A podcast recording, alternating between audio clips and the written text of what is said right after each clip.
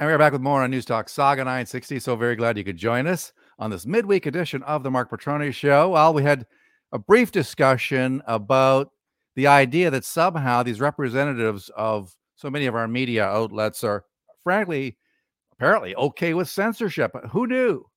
I mean, back in all the years that I've been in this business, journalists railed against censorship. We didn't want government telling us what's what to say and what we couldn't say, but apparently all that's changed. Well, what changed exactly? Answer money. and a lot of it. Tens, hundreds of millions of dollars now funneled to the media of one type or another, uh, apparently to protect the independent nature of media, but it's actually having the opposite effect. It's destroying the independence of, of the media. And uh, we're seeing evidence now where representatives of the so-called bailout media, at least that's what Blacklock's reporter calls them, are coming out and saying, "Yeah, we're on side with uh, internet censorship." I want to bring in Andrew Lawton, who is the host of the Andrew Lawton Show, and uh, he's uh, with True North, and you can find True North at tnc.news. Welcome once again, Andrew. Hey, always good to talk to you, Mark. Thanks for having me on.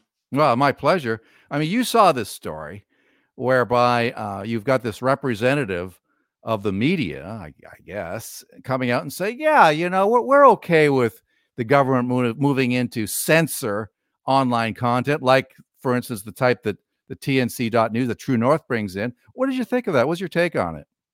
Yeah, I remember when you and I spoke uh, quite a while ago about Bill C 10, which was the Liberal government's attempt at regulating the internet. One of the big things that came up is that there was some criticism from the mainstream media and it pretty much went away once the government said, "Okay, yeah, we'll we'll we'll give an exemption to the news media. So all of you guys don't need to worry. We're not going to regulate you." And then they kind of went silent. There is this tendency in the mainstream media to ensure that they're looked after, and if that's okay, if they're looked after, they don't need to take a principled stand on anything else because you're bang on. It used to be that the journalist class in Canada was the most fervent in support of free speech, but now the News Media Council, which again doesn't speak for each individual reporter, journalist, columnist, but does speak for the outlets themselves by and large, as saying, yeah, we're protected, so the government can do what it wants. Well, apparently they're threatened by people like you because uh, I'm going to read part of that story, Andrew. Lobbyists representing the bailout press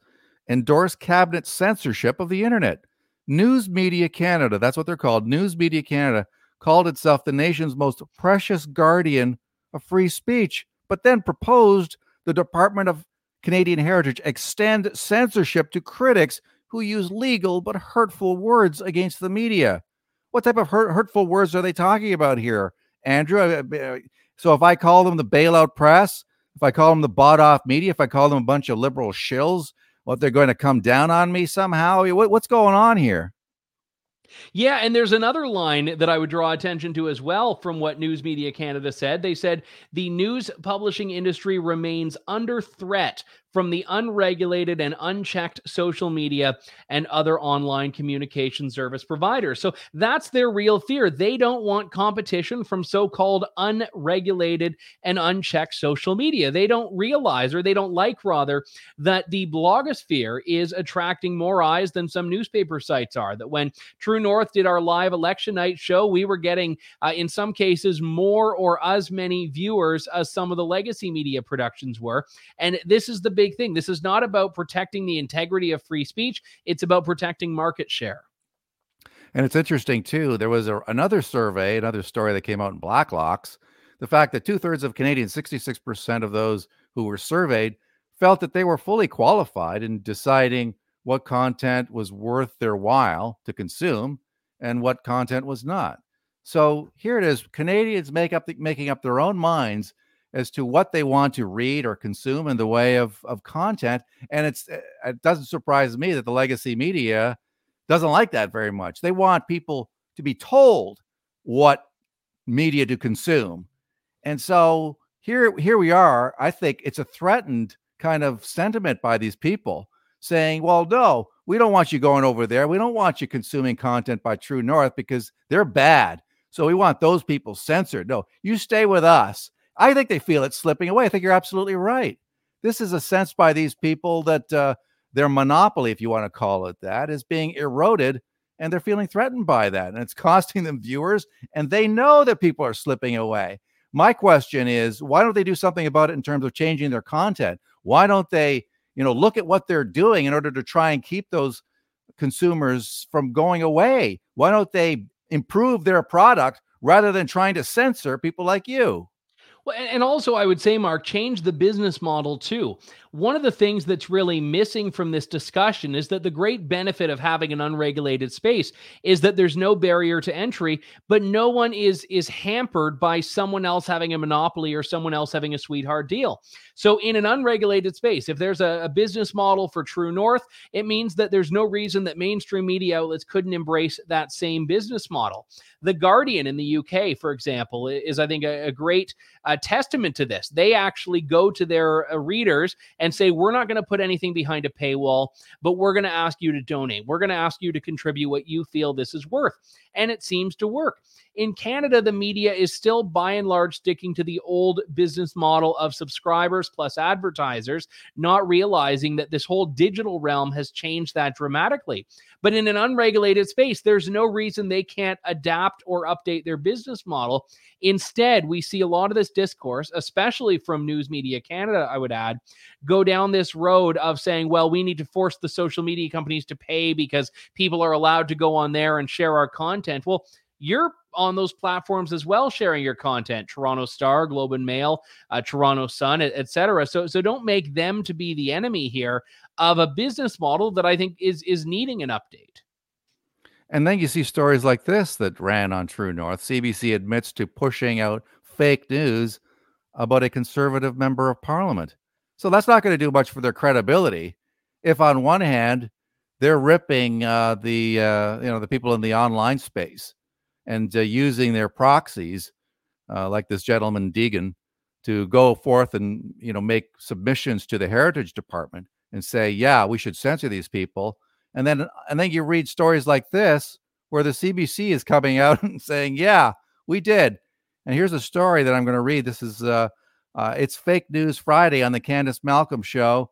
In today's episode, Candice discusses how CBC cooks up fake news and how they got caught this time the CBC ombudsman was forced to admit its article was manufactured, bent, inaccurate, sensationalized, and the CBC failed to meet standards.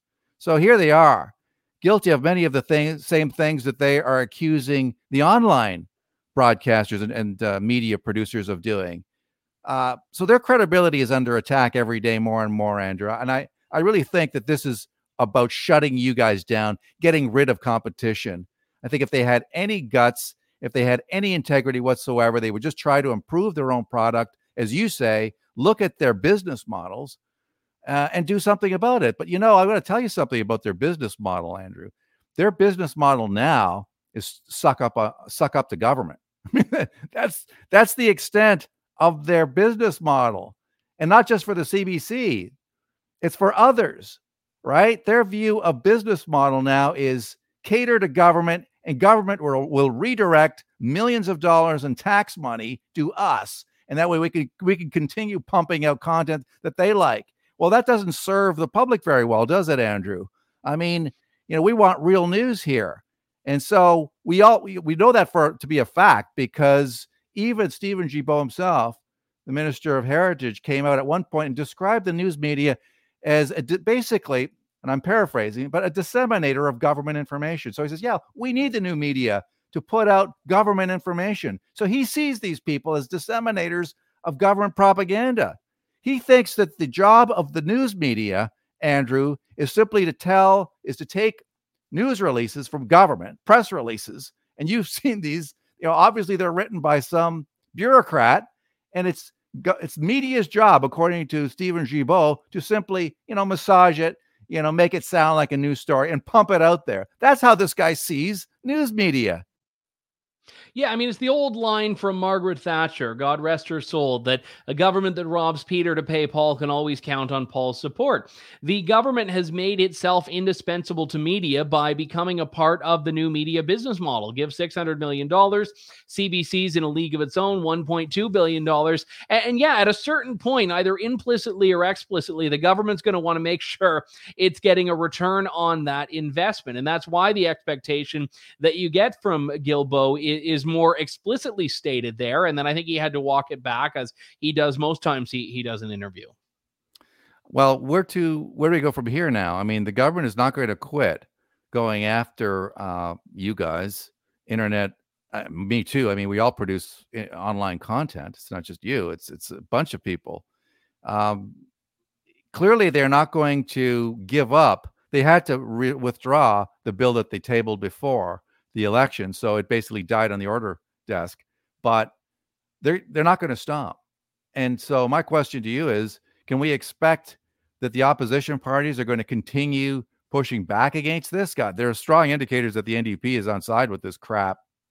But can we at least count on the Tories to say no, we're going to oppose it? We've seen groups like Open Media coming out and saying that they're going to oppose this bill. They've come out hammer and tong against it but clearly the uh, the liberals are all in. They can possibly, and with some justifiability, I, I would suggest, come out and say, "Look, we just won an election. That means the Canadians want this stuff." I mean, isn't it quite possible that uh, they're going to use their recent election victory, you know, having ridden a, a wave of 32% popular support, and say, "Yeah, there you go. There's our proof. We won. People want internet censorship." Yeah, that's the problem. I mean, the liberals have already started to do this, assuming that the reelection, narrow as it may have been, is an endorsement and a, a ratification, if you will, of, of, every one of their policies. They've said they have a mandate to proceed with aggressive climate action. They'll have a mandate to go after online speech, a mandate to regulate the internet, a mandate to do anything and everything. That's the way they're perceiving this win. And to some extent, it, it's not untrue. I mean, Canadians were aware or had access to the information that the liberals were doing all these things and, and decided, even with a minority, to send them back. The problem with this is that Quebec, the Bloc Québécois represents them for the most part, and they're only interested in one thing, which is ensuring market share and market protection for Quebecers. So, right there, without even needing to get the NDP and Conservatives on board, the Liberals have a plurality and a majority to get these things through. So, I, I can't exactly give you much in the way of optimism here. All right. So, in practical terms, if they move it's ahead. Happening. I mean, no, it doesn't. No matter which way you slice it, it's happening. The question is just how bad the damage is, especially when it comes to some of the speech regulations on this. Yeah, exactly. Like, how does it impact you guys? Do you have to now walk on eggs every time you say something about the bought off media or make it? Well, I won't. I mean, I mean, whether or not I have to or not is is beside the point. I, I won't, and I, I think by and large that uh, truth will out, as we say. Sunshine being the greatest disinfectant. Yeah, absolutely. I mean, I, I really hope that that happens because, I mean, the whole appeal of online media is that it's a little freer, you know, isn't it? I mean, it's people love that. People love the sense of, uh, you know, look, we all know what's happened to corporate radio, corporate television. It's been uh, sanitized to the point of being unwatchable, a lot of it. And people are voting with their remote controls, as you know uh, Andrew. They're saying, look, I am just it's just not very interesting. So we're seeing now many radio stations going under. Now, granted, there are other issues around the reasons why, but uh, fewer people are consuming mainline media, and we've seen that in the numbers. And so, you know, you would think that what should change is the way they conduct their business, but sadly, that's not the case because the way that these people think is, well, we'll we'll kill the opposition, we'll kill the uh, uh, our, our competition. And I, since, I sincerely hope that people continue supporting organizations like yours. Tell me a little bit about True North, what you do, and, and how people can uh, consume your content. Yeah, True North aims to tell the other side of the story. And in some cases, that's covering uh, news that's happening that the media is not talking about, or in some cases, it's doing it in a, a, way that the mainstream media is not doing it. But we, we've done that, whether it's through the election or beyond, and it will continue to. And you know what? We, we're talking about business models. We rely on financial support from the people that like and value what we do. So uh, we are, are not at all on the bailout list from the government, nor do we want to be. Yeah. And I think that's a fair point too, Andrew. I mean, even if they came to you with a check, uh, it's it's pretty fair to say that you would say, well, no, thanks, because we value our credibility a lot more than we do tax dollars.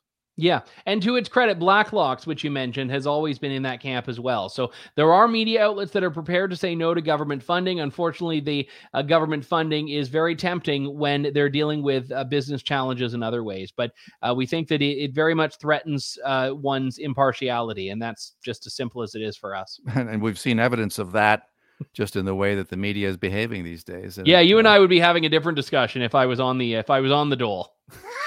I mean, yeah, no, Mark, you're wrong. It's great. There's no yeah, problem. Andrew, you wouldn't even Thanks be talking much, to me, Minister Guilbeault. It's been you awesome. wouldn't be talking to me, my friend. Listen, yeah, well, yeah, s- probably. I'd be just here shutting you down, perhaps. Who knows? Thanks for coming on the show, my friend. Really appreciate that. Hey, anytime, Mark. Thank you. Andrew Lawton. Check out True North at tnc.news. Uh, we're going to take a brief time out, commercial break. Back with more on Newstalk Saga 960 and the Mark Petrone Show after this.